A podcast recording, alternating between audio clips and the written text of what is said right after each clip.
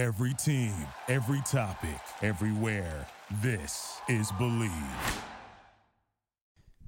Who? Welcome back, sports fans, to another episode of the Charity Stripe podcast brought to you by the Bleav Podcast Network, the number one sports podcast network in Los Angeles. For those listening at home, on the road, in the air, or in the water, do you believe? We have a great show for you guys today. We are joined by two of Bleav's finest. That's right, we got Maddie Perkins and Jake Crain joining the show. So buckle up, tuck it into your waistband, because here we go. Three, two, one.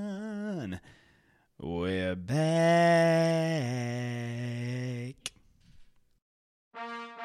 We sitting here, I'm supposed to be the franchise player, and we're in here talking about practice. Five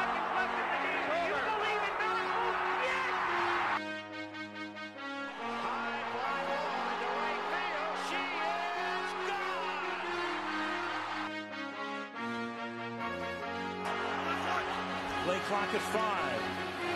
Pass is intercepted at the goal line by Malcolm Butler. Rebound box. Back out to Allen. His three-pointer. Tie game. Gives it to Jenkins for the championship. He's going for the corner. He's got it. Bases loaded. Two out. Right.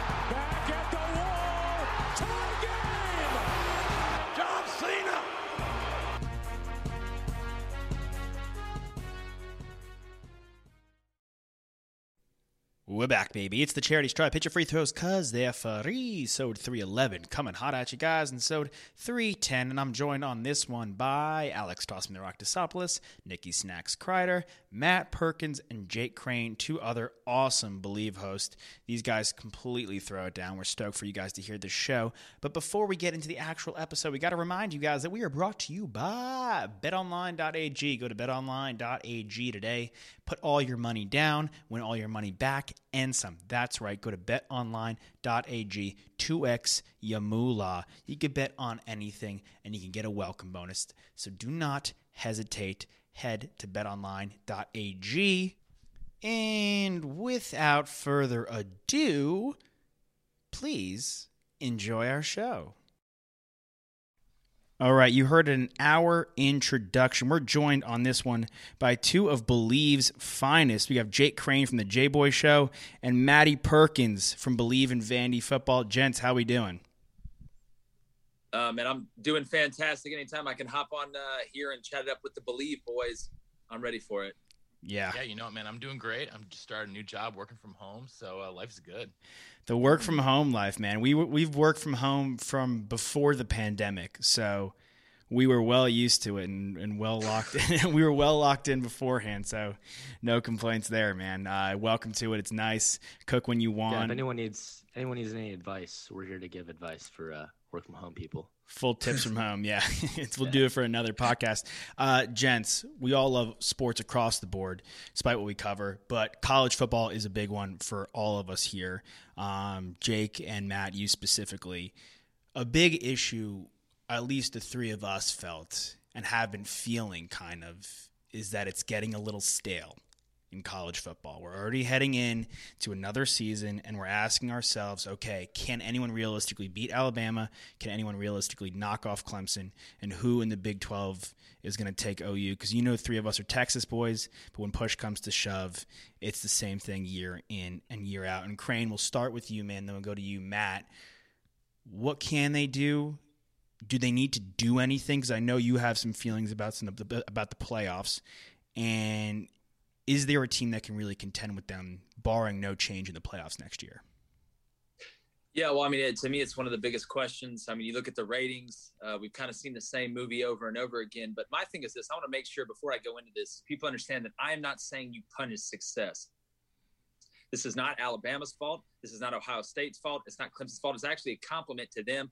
Uh, but if you look, out of the 28 games played in the college football playoff, 22 of them are from the same five teams. So words like stale, boring, I, I wouldn't say because it's great ball. And listen, I really do think the best team has won the national championship pretty much every year since the playoffs started. Yeah. But I go back because this all and everything in college football goes back to recruiting.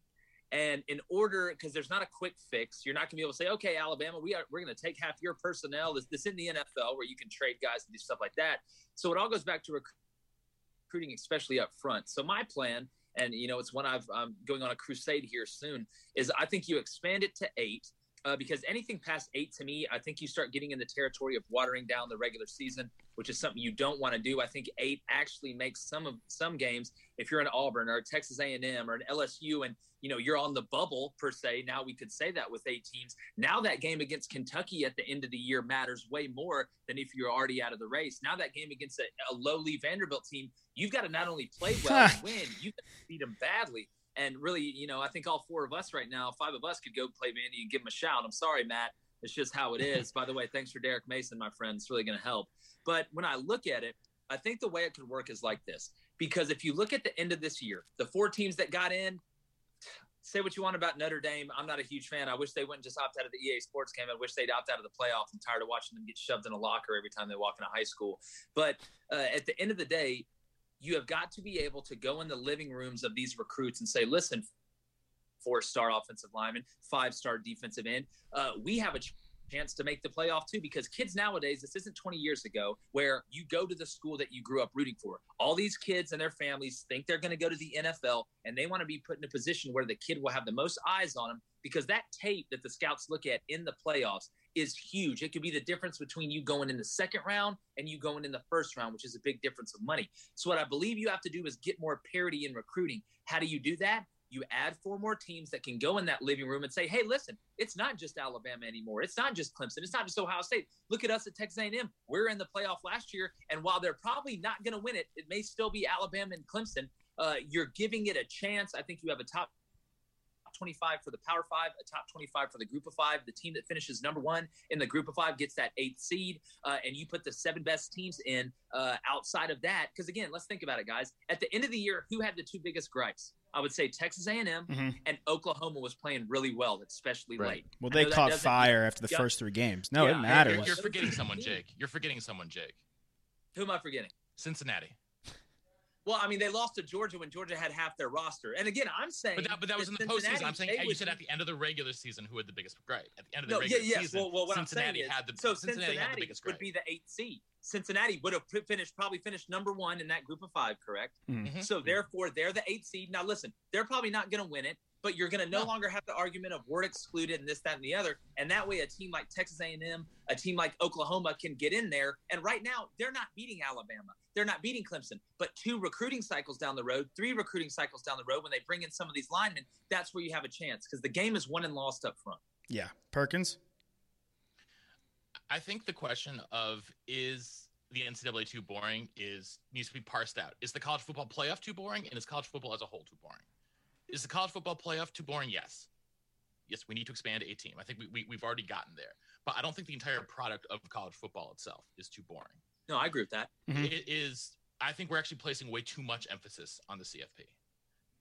Every weekend, we have a million great games. We have great storylines, intrigue. Even in this weird, bizarre COVID season that we just had, Yeah, we had some awesome stories. Coastal Carolina. great. Who saw that coming? That BYU team. That was so much fun. to That watch. game. That game was awesome. That that Coastal Carolina BYU game. And as much as I despise the school, Liberty was a great story. Yeah. yeah. And if the rivalries, the passion, the pageantry, the, all that stuff that goes along with college football, that's not boring at all. So is the college I- football playoff boring? Yes, absolutely.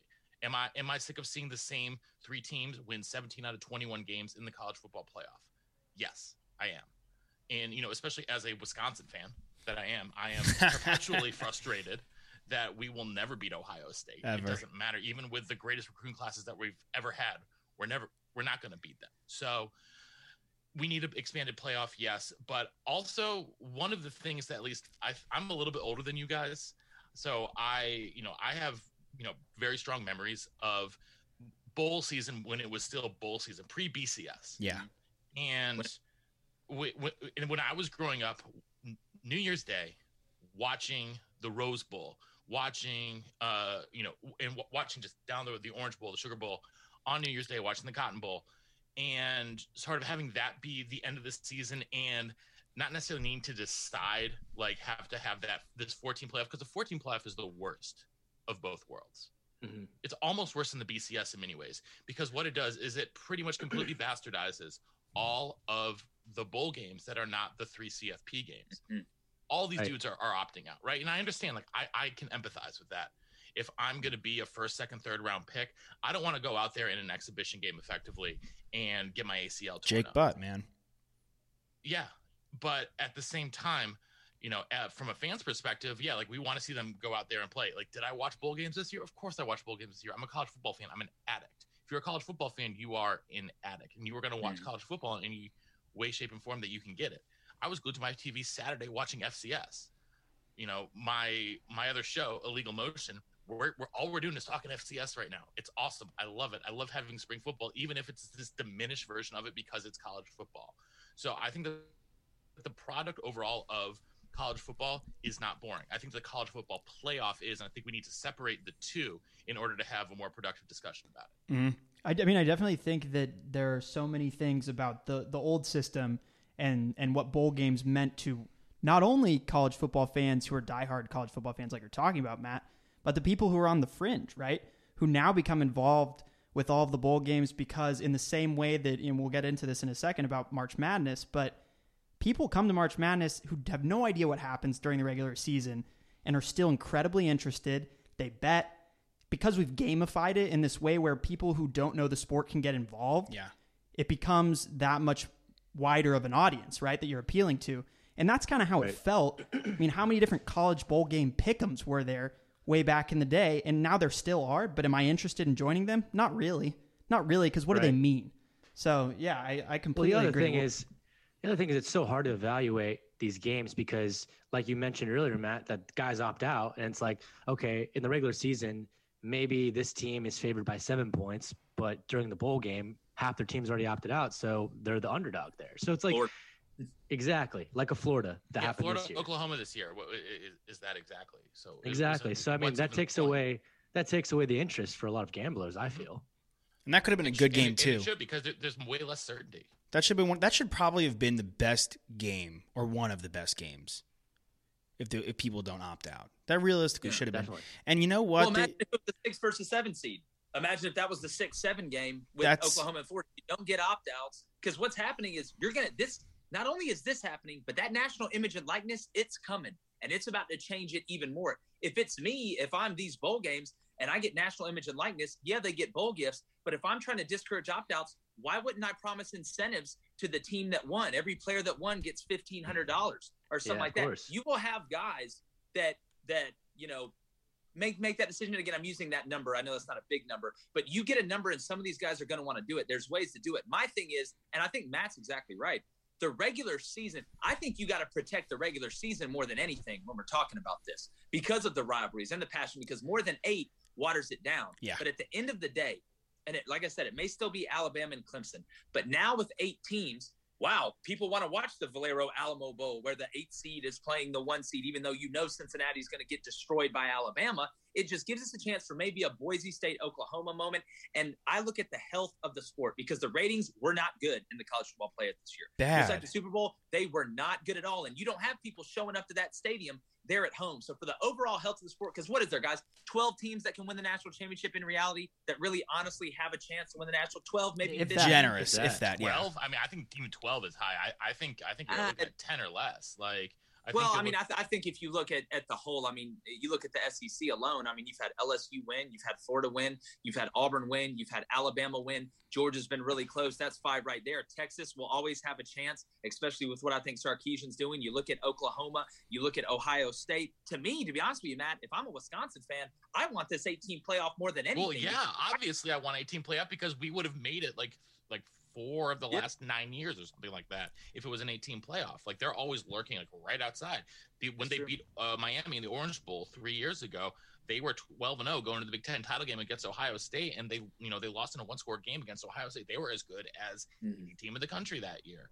but Mhm. you know, and, and also like the Russell Wilson year, right? Yeah. same mm-hmm. kind of thing. Absolutely. I mean, that was, I mean, that's ten years ago now, but it's the same thing. I was at that Rose Bowl. Yeah, they lost to Oregon, but that was a crazy good Oregon team too. I mean, So we lost. We lost. There's a couple seasons. I remember one year. It was Darnold's last year. That Penn State USC game was one of the best college football games I've seen.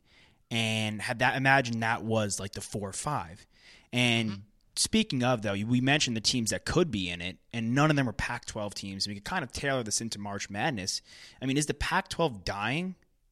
Are we seeing a death, a major death of a conference? Because in college basketball, it's USC. I mean, people try to hype up Oregon. They don't really have much to hold a candle to. Arizona State was supposed to be something special. One of my preseason favorite teams. They completely blew it. Is the Pac 12 dying? In basketball or in general? Just in general, man. Football Uh, and well, in general, don't count out Oregon. Uh, Mario Cristobal's recruiting like a maniac, Mhm. and as, as Jake will tell you, recruiting is the lifeblood of any program, and Cristobal's recruiting really well. Flow, yeah, we've seen Oregon it. football in in two years, I think, will be at, at will be a notch above, two notches above everyone else in the Pac-12 because of the way agree. he's been re- recruiting. And I- sorry, what did you say, Jake? No, I'm saying I agree with you 100%. I think at the end of the day, Oregon's going to overtake USC. And I'm going to be honest with you. Uh, you know, I thought Larry Scott was terrible as a commissioner. I'd rather have Michael Scott running the conference than Larry Scott and got rid of him. But, you know, fun. I look, and if I'm a conference like the AAC, which they are with Mike Aresco, who's one of the best commissioners, a younger guy who's hungry, the AAC is going to try and take that spot. I'm telling you, look at the teams in there UCF, Memphis, uh, yeah, Cincinnati, SMU, and you look at the depth. Yeah, Yep. look at the depth in that league, and they're built. They're adding facilities. They're really starting to do a ton in advertising, even in a down year. UCLA's athletic department, I think, just lost forty million dollars because at the end of the day, Blowing 100,000 uh, people Yeah. aren't showing up to watch college tennis. Like I hate to break that to Yeah, well, so he, he, and, here's what I'll tell you. I, I've got a paper right behind me on the wall. It says I attended UCLA, and I, I I have a degree from there, right behind me. I, I I love the Bruins. Don't get me wrong. I went to I had season tickets for all the sports when I was there. Uh, UCLA football at the Rose Bowl is broken.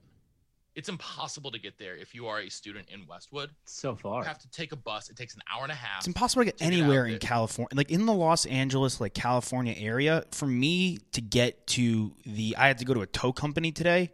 That's quote unquote ten minutes on Google Maps. Takes like It's not thirty minutes. minutes. Not ten minutes. Yeah, it, it, it's it, it's a joke, but Mhm.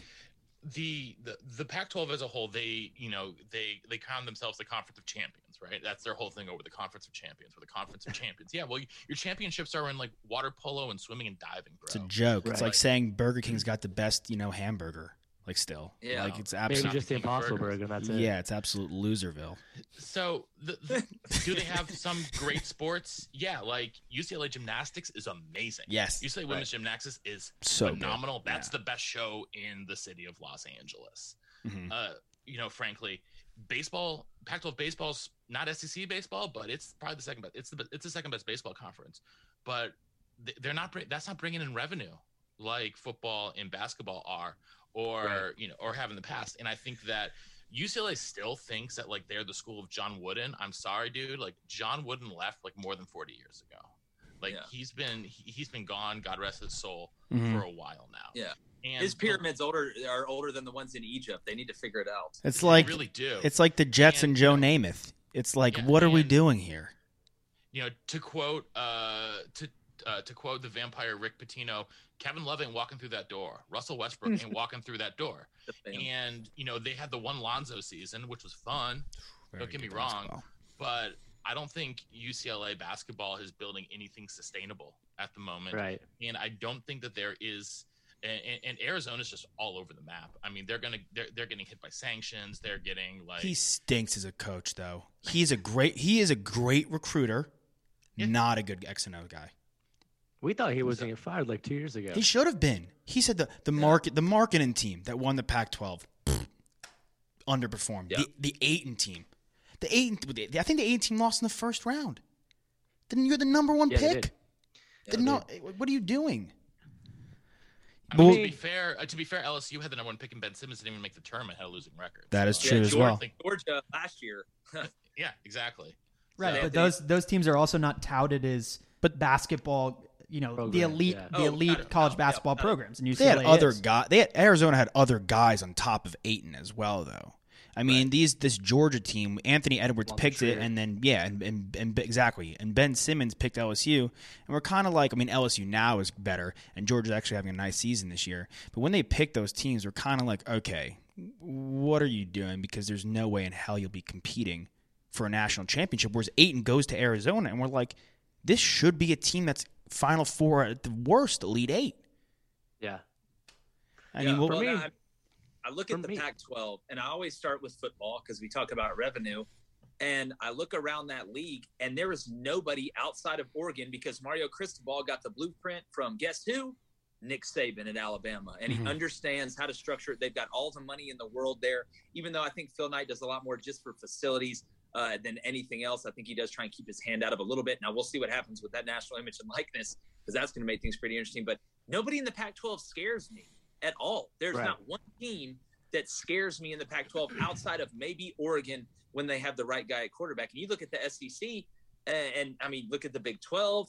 You look at the ACC, even though the ACC is pretty top heavy. There are teams that you go in there and you're like, okay, these guys are elite. I look at the Pac-12 and they're like the JV team. So I'm just wondering at what point the AAC, because I know they see the opportunity, they want to come in and grab that spot. And I would not be surprised if we saw the Pac-12 just kind of fade in the distance. Well, Yeah. I mean, Yeah, you're talking me, about There's a couple of things that I think you know put Pac-12 in that place, and it's one being on the West Coast, right? Being on the West Coast, it's hard for people on the East Coast to watch the games that are at nighttime, right? It, when the game starts at seven o'clock on the West Coast, it's ten o'clock on the East Coast. We all know that. So that's always going to be hard, especially for recruiting, because a lot of these guys they want to get national exposure, right? They want to come to a big school, they want to be on the primetime games, they want to get scouted by NFL teams, they want to build their brands at a young age, and so that's why being in the SEC is way more beneficial, and the competition is higher. Now, I also think that they always cannibalize each other, right? Every season, it's like, okay, we got one big dog like an Oregon, or even sometimes Stanford has a has a good starting season. But at the end of the year, those guys always have two losses, three losses, and we're talking about, oh, okay, it's going to be a two or three loss champion of the Pac-12, right? And that's just not that's just not going to happen. You know, you're not going to get to the college playoff that way ever. Now, to your point, Jake, I do think that Oregon is far and away the best team in that conference, and they have the brightest future. And I think that for that conference to really survive, they need Oregon to go to the top. They need that type of team like to become an Alabama, to become a Clemson, right? Because Clemson really is the model that they need. they're not that scary without Clemson. You know, Oh, without a doubt. that's what they need. So if Oregon can actually get to the top and they can start pulling five stars all across the pipeline of, of the Pacific Coast, right? And they can get those primetime games and they can make big bowl games and they can go undefeated in the Pac-12, right? Because that's the issue is that other teams beat them and they they lost to two teams last year. they right? lost to Oregon They were- they- State. They lost to Oregon State. Exactly. It's not good. Brutal. It's not good for the conference at all. Although, Yeah. although from just a college football fan perspective, to see the Beavers win that rivalry game is, is really awesome. But, Rep Ocho but what does it Cinco, mean? Like I felt like I was the only one watching that game. Like who else watched that game? You know, like- Well, Spoiler needs alert, to you become, were. Yeah. Oregon needs to become a Exactly. basically. Yeah, I mean, I And if it- there's any team in the Pac-12 that's going to do it, it's going to be them. I don't. I don't think. Right. I don't. I think USC is. I don't. I don't know if they're going to regain their glory anytime soon. uh, they need they may need to make a change, man. You know what I'm saying? It may not be working for them as far as a head coach goes, right? Yeah, but the, yeah, absolutely. But the thing you asked us, you know, bef- before the show, can anyone beat Gonzaga and Baylor Yeah, let's get into uh, it. in college hoops this year? Uh, yes. Okay. Have you looked at the strength of schedule for those two teams? Yes. Well, Baylor's got a tough one. I mean, No, the they Big don't. Twelve. The Big Twelve is a pretty. Baylor pretty has the tough conference. 106th ranked strength of schedule this year. Mhm. I mean, all the teams Gonzaga that is, they is are not much right better now, at 104th. Gonzaga's schedule is usually a cakewalk, and, and I I'm with you more often than not. I just think the combination this team has with an exceptional guard in Jalen Suggs and a guy in Corey Kispert who has been there time and time again and is absolutely shooting the lights out of the gym. I I think that it's more. I've not been more confident in the top two teams since I don't know, maybe like the Cat AD era. I'm really confident in these guys. We're like the Okafor Duke team. But I do agree with you. I think there are teams, and I'd love to hear who you think can take them down. Yeah. I th- it's Michigan. To me, it's Yeah. Michigan. Really? I was gonna say that. Yeah, uh, to, to me, it's it, it's Michigan. It's potentially if It- it- at his best, I think Luka Garza might be the best college basketball player in the country. He's not going to be a great NBA player, but Luka Garza might be the most unstoppable college basketball player in At the Iowa? country. Mhm. At Iowa. Yeah. And I think that the Big Ten this year is so strong, top to bottom. Big Ten basketball is absolutely brutal. Michigan has one loss. It was that really weird blowout at Minnesota. Have any of you guys ever been to a game at Minnesota? Do you guys know what that what that stadium is like? I've never even No. been to that state. it's weird. It's got it's the floor is raised. Like it's it's like an elevated floor. It's like uh, they have the same Is it thing. like Vandy? Matt, is it like Vandy? it's just like Vandy. The benches on the ends, Yeah. raised floor. It's a very strange place to play if you haven't been there before. And we know that Michigan, you know, that this was like right before they had a bu- or right after they had a bunch of COVID issues. So I'm gonna kind of throw that one out. You Mhm. know, get rid of that one. I think that Michigan's combination of Size. Uh, They're so big. they're s- huge. They're huge. They're huge. size, they're versatile. Dickinson, They have. Wagner. great defense. Yeah. And they're battle tested, man. Like Yeah. they are battle tested. And I'm sorry, but like I've seen Gonzaga be like a one seed, a two seed so many times and make it the final four once. And that true. team had three NBA players starting for it. That's true. That, that team had three NBA players for it. John Collins and Rui Hachimura. And uh, who he's like a he's a guard for the Grizzlies now. I can't remember the name off of his top off the top of my head right now, but I, I just don't believe at the end of the day that Gonzaga is going to get there. I just Yeah. I, I can't I because I haven't seen it before. Baylor I I don't know. I mean Baylor's crazy good. Baylor's crazy good, but again that that strength of schedule scares me. Like the Big Twelve, you know, is relatively down. You do not have a vintage Kansas team this year. You do not have um you But- know, but you've got like a- either the Oklahoma You've got a good Go ahead, Texas guys. Tech team. You've got a good Texas team who are not usually, or at least in the last ten years, Yeah, no, have not been as is good. competitive. Texas is very good this year. That Texas tech team is of that the tech more team is good too. That tech Yeah. team, the whole COVID thing. First of all, Beard is an excellent head coach. The whole tech situation. There's a lot. De Silva, McClung. These guys are transfers, so they're still getting the feel for each other. Now, what Baylor has, and the thing again that Gonzaga has, Sans Suggs, they've all been playing together for a long time. It's a lot of upperclassmen. And I think I will say this I think Baylor is less scary. And I think the teams, Villanova and Alabama, I need to see what Alabama can do in the SEC tournament. But you need to beat to beat Baylor, you need to be able to eventually outshoot them. And a team like Alabama who can shoot the lights out of the place and a team like Villanova who can keep up in that shooting spree, I think they are the best chances to overtake them.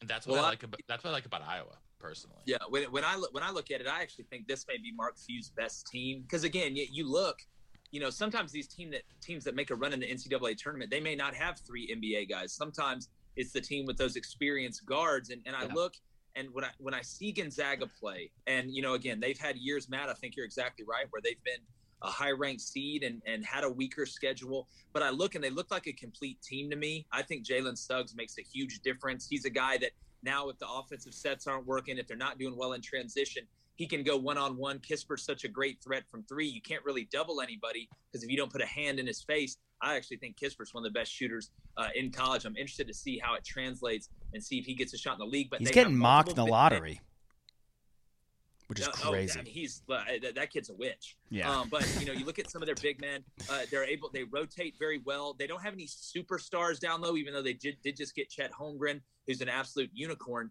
Uh, but when I look at Gonzaga, I, I think they play through each other. I think they don't panic. I think Suggs makes a big difference. I look at Baylor. We got to remember too. Baylor just had a bunch of time off. They weren't able to play games for a while. They come back, didn't look great against Iowa State, but they are physical as hell. They're long as hell. I think if they made, played Michigan, it would be an absolute fist fight between those two physicality. I, I would love to just see the rebounding margin in that game. But you know, I do think uh, outside of Gonzaga and Baylor, you look at Michigan. I think Ohio State, if they get hot, uh, can, can you know really be a problem for people. I look at Villanova. I never count out Jay Wright. He knows how to coach in the tournament. And Alabama. Here's my thing with Alabama. Please. I look at their schedule. They have veteran guards with John Petty. You look at Shackelford. You look at Quinerly, the Villanova transfer. Herb Jones, maybe the best defensive player in basketball. One of them that's not over, you know, six eight or six nine. And So last year with. Alabama, they they filled it up. They were able to make shots, but they didn't play defense. And when they weren't making shots, you really saw it affect them on the defensive end. But Nate Oats has them playing not only defense out of sets, but they're playing transition defense as good as anybody. But I'm going to be honest with you, I don't think an SEC team's going to the Elite Eight. I really don't. I don't think the league has an elite team this year. Tennessee is falling apart. Oh, they can't score. Tennessee apart. can't score. And Tennessee can't score. It could, well, because Fulkerson and Pons haven't showed up. And when you're having to rely on freshmen, I don't care what J.D. Springer was ranked uh, in his first year, it's tough. So I I would be very surprised to see a team outside of Gonzaga, Baylor, and Michigan make it. But we all know, guys, it's where you fall in the tournament. It's what region you're in. Always. Because those regions were true. They put up the other day with Alabama, Oklahoma, Iowa, and Gonzaga all in all uh, making up one region. brutal. That's a problem, and somebody's going to knock somebody off pretty early. Yeah. The one thing I'll say about Gonzaga is, you know, you mentioned Matt that the previous teams that we've seen, they haven't gotten all the way, right? And they've had three NBA NBA players on that roster. This team has five NBA players on their roster. This is I, I agree with what you're saying, Jake. Like this is this is the best team that Few's ever had. And I look at it and I'm like, he's an excellent head season coach, obviously. But again, like the competition is always pretty lackluster. What does it mean if he can't win with this cast of characters? I mean, he when I look at a team that can go deep in college basketball, I look at a point guard who can control the game Yes. and can step up and hit big shots when you need it. A big man who you can feed the ball into the post, who can score as an interior and kick it out to guys who can shoot, Timmy. and then a guy on uh, on the wing who is basically your three and D guy who can come up and hit a, a, a big shot if you need it. Basically, a shooter, right? And they have all three of all. those things, but then they also have Andrew Nembhard. Off They the also bench. have Ayayi. Like this team is so ridiculously deep. It might be the best. It's one of the best college basketball teams I've seen. Additionally, They they play together. they played well together too. On top of that, so I am. Yeah. I've never been as high on a team as I have been on on this Gonzaga team, and part of it, like you mentioned, Jake, is that Jalen Suggs is just so good. He's so damn good. I mean, and normally it's not that guy that's stepping up for your roster, but he's going to have to be if they go deep in the tournament. I mean, we're going to have to see De'Aaron Fox level performances from him here and there, and that that's what makes the difference. Not only getting hot at the right time, but that guy who can close games for you. And there's not many of them in college basketball. Was De'Aaron the Luke Maye shot? Was that am I remembering that correctly? Or is that a year the year apart? I'll have to check that. But uh, Zach Norvell is your guy, Perkins, who made the league from that Zags team. Uh, look, I mean the Zags Oh, I was thinking actually of of uh, Tillie. Tillie. Okay. The Zags team, and Clarke is also a Grizzly. He's from uh, Gonzaga as well. Look, the Zags made the Final Four last last tournament we had. We didn't have a tournament last year. They made the Final Four. Year before that, they made the Elite Eight. Year before that, they made the Finals. He can get there. And I think it. The only issue is, I remember we had that Virginia team before we were even on Bleav when we had literally first started the charity stripe. That was the year that Virginia lost to the 16th seed. And everyone, I'm not saying that's going to happen with Gonzaga, but it really can be as good as your team is in any given Sunday type situation. It's a different team. I think I completely listen. I think team. I'm with you. I think I'm Team Gonzaga Baylor, but a team. I think it's the team that does the Tech team really scares me. If that Tech team can get hot, Shoot. they can. If they yeah, if that Tech team can get hot, that West Virginia team is physical, physical, and they get to the line. College, but it's going to be an interesting one. I, I'm excited to see the two opposite brackets of Baylor and uh, Gonzaga. And honestly, I, I don't. will say, yeah, and I will say, Baylor. You know, they just came off of a, a rocky game against um, Iowa State that they won by six. But before that, their largest margin was always above eight points. They hadn't. They had. They beat every team by at least eight points, and that hadn't been done since like the early '90s. So They I mean, like yeah, their strength of schedule. Exactly, they look like a football team. I mean, they they talk about on the broadcast like any of these guys can play tight end in the NFL. I'm like, they've had guys like Rico Gathers. He went to the NFL. I mean, it, that's just really how they play. I mean, that's always been their brand, right? And you, you talk about strength of schedule, but they're getting they're handling it. You know, they're getting these games done. hmm Yeah, absolutely, man. And it's it's it's going to be interesting to see what they can do. If they can come out of the Big Twelve unscathed that tournament, then I'm full speed ahead on them because I, I do think the Big Twelve is dangerous. You're going to come across a couple teams, even though the, this Kansas team is not as good as always. You're going to come across a couple teams who can really get a knife in you um, and do some damage. Big news this week, though. Uh, Tiger Woods, a guy we all love, car accident he's going to be okay as far as he's going to survive. We don't know what the longevity situation is like with his legs. Um, it seems like it could be pretty paramount to his career. Is he the most influential athlete to his sport of all time? Mm-hmm. Yes, uh, I'd say yes, 100%. You know, you obviously look at Michael Jordan for basketball, and but what Tiger Woods did for the game, he transformed the game of golf. Not only of having uh, people that don't all look the same start to want to play golf, but look at what it did for the ratings. Uh, and really, you want to talk about it from a business standpoint. Uh, they're going to get hit hard in the Masters without having Tiger Woods. He could go shoot 25 over, Yeah. and people will still tune in to see if he can recapture the magic or watch that one shot. But you know, you look at what he did with Nike. You look at how he made playing golf cool. That's what Tiger Woods did. He made it cool. He brought swag. You look at the fist pump. You look at wearing the Sunday red, and he changed a whole generation's view of how you look at a sport. And I don't know if there's a better example. Uh, other than maybe Jackie Robinson in baseball when that happened, that really kind of happened that way. I, I think without a doubt it's Tiger Woods. Yeah, no, I agree with you, man. I mean, he's got his own video game too, so that really get gets like the youth, you know, excited about something like that. You know, I mean, that game came out I think when we were like five or six years old, and Really? it's still going strong. And I mean, he's been on, you know, he's been the cover athlete for for um, you know ESPN a bunch of times, and he's got all the publicity in the world. I mean, you're right. He's he's an icon. I mean, regardless of what sport it is, I mean, he's just an influential athlete. Mm-hmm. He is of my lifetime undoubtedly the most influential athlete, with Michael Jordan being one B. I I think that Michael Jordan's impact beyond just the game of basketball in terms of the commercialization of the game, how he and Nike hand in hand grew to be the largest sporting company in the world. And that relationship was essential to the growth of both his own personal brand and the Nike brand as well. Michael Jordan was the coolest thing on the entire planet Yeah. and but at the same time he stood on the shoulders of bird and magic and so he did not have they did not have the room the same room for growth right Mhm. that golf did especially as it comes to capturing a younger audience which is what all these sports are trying to do right where's the where's the money it's 18 to 49 year old men is the most coveted demographic for any sport and what Tiger did is he brought that demographic to golf because before that it's a bunch of old white dudes. Like I'm sorry, but that's what it is. Yeah, it's no longer a, so- it's no longer a 3 p.m. on the couch. Maybe my eyes are open, maybe my eyes are closed kind of sport, right? It completely changes it. You're you're captivated by every every single swing. Mm-hmm. Now, Oh, yeah. I, I think that if we're going to go further back, I think there are two there are two people that are, I think, on that same level. One of them is Muhammad Ali. Yep.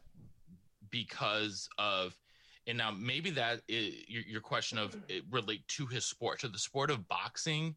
Yes, he was extraordinarily important, but not maybe to the same level. But his importance as an athlete at large cannot be compared with anybody else of, of any generation except for maybe Tiger, right? But they're very, very, very different athletes.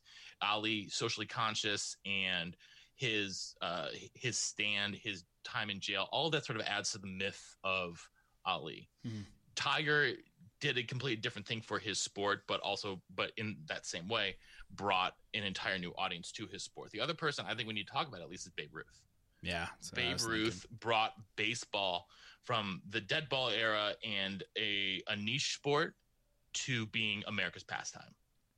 And Babe Ruth is the now obviously yes he played in an era when there were no non-white players he played in an era when you know it was obviously much smaller league et cetera et cetera smaller talent pool but his outsized personality his outsized physical body Stomach. and, and his outsized um Power. uh, way that he changed Yeah. the game of baseball and the way that baseball was approached from being like you know a uh, NL baseball to the max, right? Bunning guys over, sacrificing everything like that to the long ball. He basically like he broke the home run record like 13 different times.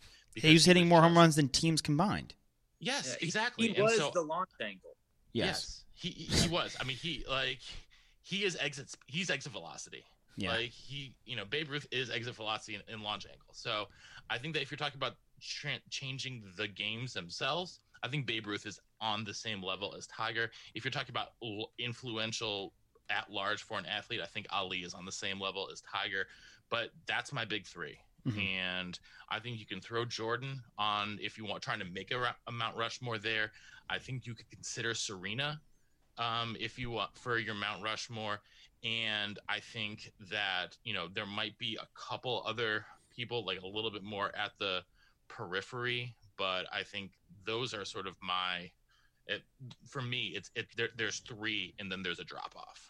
Well, I think there's like a there's a litmus test, right, for for like that athlete that's transcendent to the time period that they're playing in. And Mhm. part of that has to do with I talked about it with like fringe football fans, right? But it's fringe sports fans. It's people or, or or people that are not even sports fans. And you watch with like The Last Dance and this Tiger documentary that HBO just released, how many people watch these things and are just completely captivated, especially the ones who weren't able to witness it when it happened Yeah. live, right? And it's like they're, they're just transcendent talents, and Tiger and Jordan alike, both of those, as long as the other people, as well as the other people you just mentioned, Matt, all do that when they play the game. I mean, my girlfriend is not a sports fan, but when she watches Michael Jordan play basketball, she says that's amazing. You know, it's it's that type of performance by these athletes, and Tiger is just top notch, and especially in a sport where if you don't understand the game, it's by nature not that not that interesting, not that enticing. But when you do, Right. it's um it's even more unbelievable yeah, what he's done. remarkable. Can we throw Phelps into the mix, not just for what he did as for swimming, just for the Olympic Games? Him and Bolt. I mean, look, the, it, you were talking about. We're talking And about, Je- then you have to put in Jesse Owens too. Yeah. Well, you got to put in Mark Spitz too. but if we're Mm-hmm. talking in a time where we're, you know, in, in this, and it, maybe it's tough to kind of compare Yeah, those it- guys. You, once you're going across eras, I mean, you, I would say you have to put in Jesse Owens, you have to put in Mark Spitz, you have to put in Nadia Comaneci. Of course. you have to. But you there's know, the television aspect of things where we, if you're absolutely. when Phelps is in the mix and he had that one run, he had many runs, but the run where he's going to break Spitz's record, Mhm. you're glued every freaking race, every qualifier you're glued to your TV. People watch that. I, the Olympics was hot, and I've always been a fan of the Olympics. Uh, but I've come to appreciate the World Cup more, honestly. But when he was in there, he, what he did for the Olympics was incredible. Him and Bolt as well. Well, I think the only thing that between them and, and a guy like Tiger, a guy like Michael, um, a guy like it's not as frequent, and that takes away with yes, there's the kind of that specialty to when you do get to watch him, it is really amazing. But the nature of uh, you know that we get X amount of we get four majors that we get to watch Tiger compete in every single year. That's four different times a year instead of one time every four years, right? So Mm-hmm. that frequency plays a big part into it. Yeah. Um, yeah, it, it- it's tough, especially like, and if you're talking about just dominance, obviously in his heyday, Tiger is as dominant an athlete we've anybody. seen. Yeah. Um, the other person, at least contemporary, would be Simone Biles. Simone Biles is the most dominant gymnast in history. Yeah. and no one like the only person who can push Simone is Simone, and it's it, it's I don't know if you guys saw the 60 minute special on her. I think it was two weeks last week or two weeks ago. Go back and watch it if you haven't. It's um it's it's amazing and the stuff that she personally has been through in her life. She is one of the most breathtaking athletes that I have ever seen. We'll peep that for sure. Uh, gents, we always ask our guest the same question. Everyone's gotten it. All right. Crain, we'll start with you. It could be from you playing, could be from you watching, anything. What is your favorite sports memory all time? Oh man, uh, I would say, I mean, it's got to be the kick six, uh, Auburn versus Alabama. Where were you? Oh wow, Chris Just, Davis. I'll never forget. We had just I was coaching at South Alabama, and we had just played uh, Georgia State in the dome in Atlanta, and we're on the bus back to Mobile, and you know we were fortunate enough to be able to have the game on the bus. And you know me, my dad played for Auburn. I'm from there, and uh, Kevin Sherrer was our defensive coordinator, who was with uh, Saban uh, two years before that, and he's been around the SEC, and he's sitting two rows in front of me, and I'm watching it, and I'll never forget because I was a special teams coordinator. And I'll never forget watching Chris Davis run back there and just thinking to myself, how crazy would it be if this was short? I was like, I think the kid's got enough leg. He'll probably yank it because that's what they do when they overswing. But right when he hit it, even from the angle I saw and I saw how high the ball went, I knew it was going to be short. But when you are an Auburn fan and you you grow up and you've watched, you know, what Nick Saban has done. Uh, you know, I was alive during the Tuberville eras when they won six in a row, and now you watch what Saban has done. To me, it was almost an out of body experience. It was like watching Chris Davis run in slow motion, come this close to the sideline. Because to be honest with you, Alabama people don't think Auburn people deserve to walk on the same side of the street as they do. And when you grow up and, and you look at and you're being told, and you go to Mobile and it's all Alabama fans, and you go to Birmingham and it's all Alabama fans, and you know they think you don't deserve to to go in the same say, uh, watch the same games as they do, go in the same bars as they do. They make fun of you for not being a state school. I'm watching Chris Davis put that dagger in them. I don't care how many national championships they win; they'll always be part of the biggest play in college football history, almost. And it happened to them, and they'll be chasing Chris Davis forever. So at the end of the day, when I watched that, uh, it was almost a religious experience. And uh, hearing Rod Bramblett make the call, who passed away two years later in a car crash, uh, who was a big part of Auburn, you know, I look at that and it just brings a smile to my face and lets you know that, you know, at the end of the day, the little brother grows up. And if you don't watch your mouth, you're going to get your ass kicked in front of everybody. Or Eagle. That was so passionate. That was beautiful. Uh, Perk, yeah, the pa- I can't. Not much to say on that. I remember watching that. Different. Yeah, go Mine is for you, completely Perkins. Different. So, uh, I don't know if you guys know this. I played rugby for ten years. Uh, I was a collegiate rugby player. What is your life? After I graduated, you from cover college. Vandy, you Wisconsin fan. You went to UCLA and then you played rugby for ten years. Yeah. So after I graduated, I need a sixty Australia. minutes on you, dude. That's what I Matt, need. Matt had a time machine. Yeah, Uh, literally. I, um, I moved to Australia to play, play semi-pro rugby after I graduated college. Um, moved back to the states, moved to LA, uh, and was playing for the Santa Monica Dolphins in the Pacific Rugby Premiership, which is the top league in America. And in my first cap, my first first team cap, um, you know, my first first team appearance, we played uh, our rival team, Belmont Shore, and Belmont Shore was the best team in the country. They're ranked number one and we were you know we, we were decent that year but the best player on our team from the previous year left our club to go join belmont shore because he's like i want to play for the best Reverse And- Aaron Banks. and so he was basically so he, he's like you know you guys aren't good enough for me. He was an he was an eagle. He was an you know, he represented america in the world cup. And he said you know you guys aren't good enough. You guys aren't cutting it. So i'm going to go over and play belmont shore. And he go and it's our first game against him. And I, i'm glad i never particularly cared for him anyways just as a person in general.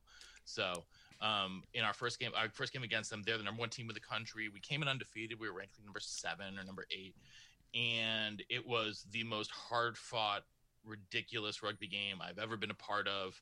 I get my first my first action as a first team player uh, on the team and it was against the toughest opponent. Um, i i go in there and i'm playing i don't do anything remarkable myself but we won the game on a on a drop kick mid play with less than a minute left. And it was one of the most spectacular plays I've ever been a part of. I don't know how much you guys know about rugby. Not or particularly a lot. Okay, I know the so- haka, and I watched Yeah, that. Re- I so- watched that religiously. So, well, our starting fly half, who's I guess you'd say kind of like a point guard, Yeah. if you will, kind of like um, he's somewhere between like a, a point guard and a quarterback.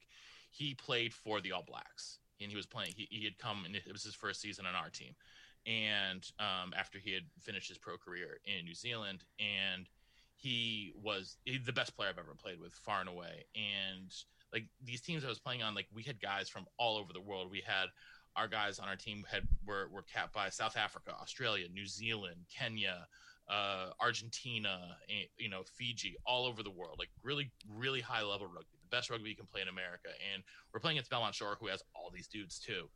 And it's we're coming close, coming close. It's down to the end of the game.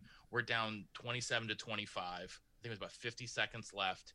Uh, our fly half drop kicks in the middle of the play. It's not even a set piece. He's just running and drop kicks the ball right between the uprights. Three points. We win the game. Beat Belmont Shore for the first time in like nine years.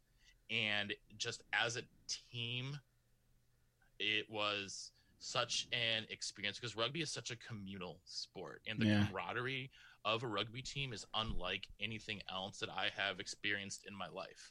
And you know, every team has a song that they sing. You know, at the drink ups after the matches, or even just at the end of the match. our team's song for some reason is Sloop John B by the Beach Boys. And after the game, uh, we just it just broke out. The team broke out in song, and I was crying while screaming the lyrics to Sloop John B. And I just I'd never felt like you said, Jake, like it was a religious experience to experience the kick six like that. It was a religious experience to be on that team, part of a group that did something so remarkable in that moment. So for me, that was my, you know, I I didn't, I was not like I was a sub, I was not like a special player of the game, anything like that. But just to be part of a group that did something that we thought we never thought we'd be able to do. Yeah. Like we like we we believed like so we're like yeah we can beat them blah blah blah blah blah. But it was never like oh yeah like we weren't the favorite like we were huge underdogs. We were you know same amount of underdogs Auburn was playing Alabama in that in that Iron Bowl. So it that feeling of overcoming that and then being there with my boys, like my best friends in most of my best friends in the world are guys I played rugby with for that run for that reason because you have that you, you go through those trials with those people and there's so much ups and downs and heartache and triumph and everything that just comes together like that in that one moment. Just it all just sort of like it overwhelmed me. Like i felt like i was andy dufresne after i'd crawled out of shawshank like, just like everything was just like Spooned your way out, coming and you're out of free, me. man. So- yeah. yeah so, so i guess so for me personally like that's my that's my moment That, I love it, man. Both those are amazing. I got to be honest; those are two of the best told moments. I'm not even just saying this. Two of the best told. sp- We've done so many of these. Those are two of the best uh, moments we've heard told. I mean, the the emotion in yours, Perkins, and the ferocity in yours, Crane. I will never watch the kick six without thinking of literally a spirit leave your body, uh, Dude, like Casper the ghost. the bus, dog. Nobody brought their bags in from under the bus. Jake was just like got everybody's bag, bringing them in, throwing them on my Uh, yeah, back. I'm just turning around looking for the first person like to to punch in the face. No, I'm just. But it was literally like they talk about like the woman who's like she lifted a car because her baby was under, and he's like, man, no, she didn't. But now I'm like, dog, she did. Dog. she lifted it with one arm. Uh, gents, amazing stuff. Thank you for popping on with us. Uh, Perkins, we'll start with you. Plug them. You know the drill. Uh, all right. Well, you can check me out on uh, the Illegal Motion College Football Podcast. We're going weekly right now Nice. with uh, FCS season in full swing. Uh, Bleav in Vanderbilt. We've gone on a little bit of a winter break. My co-host uh, Ryan Seymour, former Vandy player and NFL player, has been just moved up to Nashville from Atlanta, so he's kind of getting settled in. We should be back sometime next week. Uh, our last show, though, make sure you check that out. Uh, we uh, interviewed one of new uh, coach Clark Lea's former teammates, uh, who was a high school head coach in the Nashville area, and uh, that was a phenomenal, phenomenal interview. And then uh, Bleav in Badger football. Uh, you're going to check us out way more on Instagram than anything else. I've been doing a bunch of graphic design work, and I Oh. also run the uh, rivals uh, the rivals portal Instagram page. So check us out there if you're interested in the transfer portal. What don't you Uh, What don't you do, Matt? yeah, you're Uh, you're like the you're like the Raiden of rivals, dog. Yeah, You sleep? Yeah, He's like he's like the rock of the Bleav Network. you literally the rock of the Bleav Network. That's that is ridiculous. Doing what I, I'm doing what I can, guys. I'm doing what I can. You're a beast. Uh, speaking of another beast, Crain, plug him, man. Oh yeah, well, number one, I appreciate coming on here with you guys, man. I had a good brother. time. But yeah, check us out at the JBoy Show uh, on Twitter and Instagram at the JBoy Show uh, on YouTube as well. Uh, always, we go five days a week, sometimes more, depending on what goes down. Uh, just had Hugh Freeze, Houston Nutt. Uh, got Booger McFarland coming up this week on Monday. Hey, uh. Brandon Graham from the Eagles talking about the strip sack story, telling us about how he used to beat up on Taylor Lewan and Jake Long in practice all the time uh, as well. But also, uh, Friday, we got Rick Martinez, who's the head physician of the NFL. He's also one of the people that's overseeing this Tiger Woods situation. So he's going to walk Wow. us through exactly what happens when something like this happens, uh, what exactly is going on with his leg. Will he be able to come back? Uh, he was also the National Highway. Uh, I'm trying to think of it for President Clinton as well. He's one of the most well-renowned people uh, in the world, and uh, actually looked after Tom Brady and the Bucs in the Super Bowl. So check us out there. Uh, we're always keeping it real, no politics, and uh, we have a good time. Yes, no politics is right. That's that is the beauty of the sports podcast world. Yeah, Jake is an absolute beast. By the way, I am. I am so in trying to get like you, awe. Matt. I, I'm I'm so in awe of you, dude. Like you are you are someone I look up to immensely. Like the, your your grind. Like I don't know anyone who grinds like you, dude. So It is keep wild. up Well, I, the Matt, amazing I appreciate that. You know how I feel about you, man. And I'm look, I'm one of the biggest fans of Bleav in Vandy, Bleav in Badger football, the Rivals Porters uh, portal. That time you were in the CIA for six years, we can't talk about and all the other stuff. You your Why did you surfing, bring that ca- up? yeah, your surfing career. Like, now I'm gonna have to come down and find you in now you got to go get debriefed, man. Yeah, My bad, dog. This is- we're about You to blow. walk in the oak tree and get in the elevator. We're gonna tag the CIA Instagram. I'm pretty sure the FBI and the CIA have an Instagram at this point, so there's literally no holds barred. There's no more secrets. It's all Without a over. doubt. Yeah, gents, always a pleasure. Take care. Appreciate it. An awesome one. It was so nice. It's when you have guys that good on the mic. and We have it often. You can get just sit back and relax and let them talk and do their thing. And so knowledgeable. Um, we talked to him a lot off air, um, but it's always crazy to see how that translates on the mic because it doesn't always. It's tough.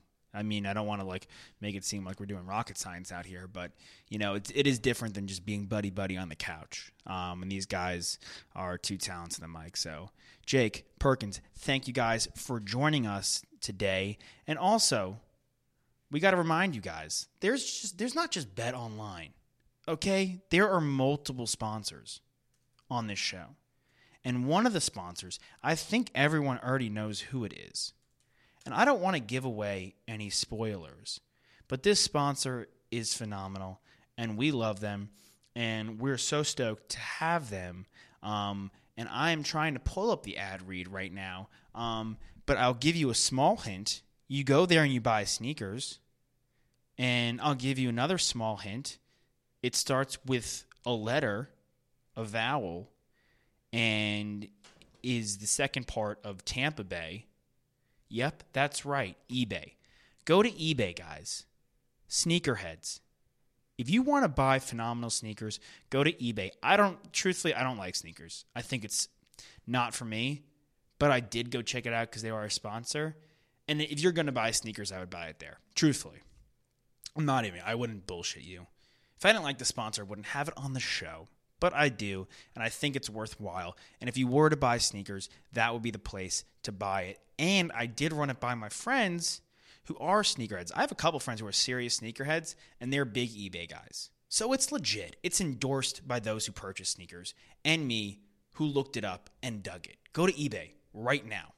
Sell, collect, buy sneakers. We love them. We love you guys. We loved our guests. We love my co hosts. And the fans out there, drag both feet in bounds, swing on a full count, rip that puck, hit that putt, hit your PKs because they free, and hit your free throws because March Madness is right around the corner because they free. We out ya. We love ya. We sitting here, I'm supposed to be the franchise player, and we in here talking about practice.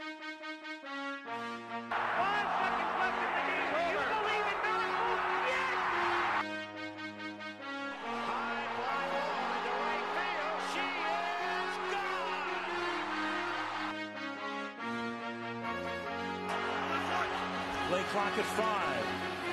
Pass is intercepted at the goal line by Malcolm Butler. Rebound box. Back out to Allen. His three-pointer. Bang! Tie game. Gives it to Jenkins for the championship. He's going for the corner. He's got it. Bases loaded. Two out.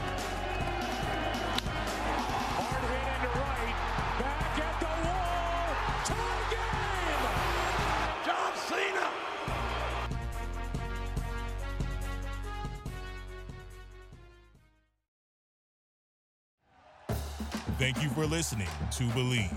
You can show support to your host by subscribing to the show and giving us a five star rating on your preferred platform. Check us out at Bleav.com and search for B L E A V on YouTube.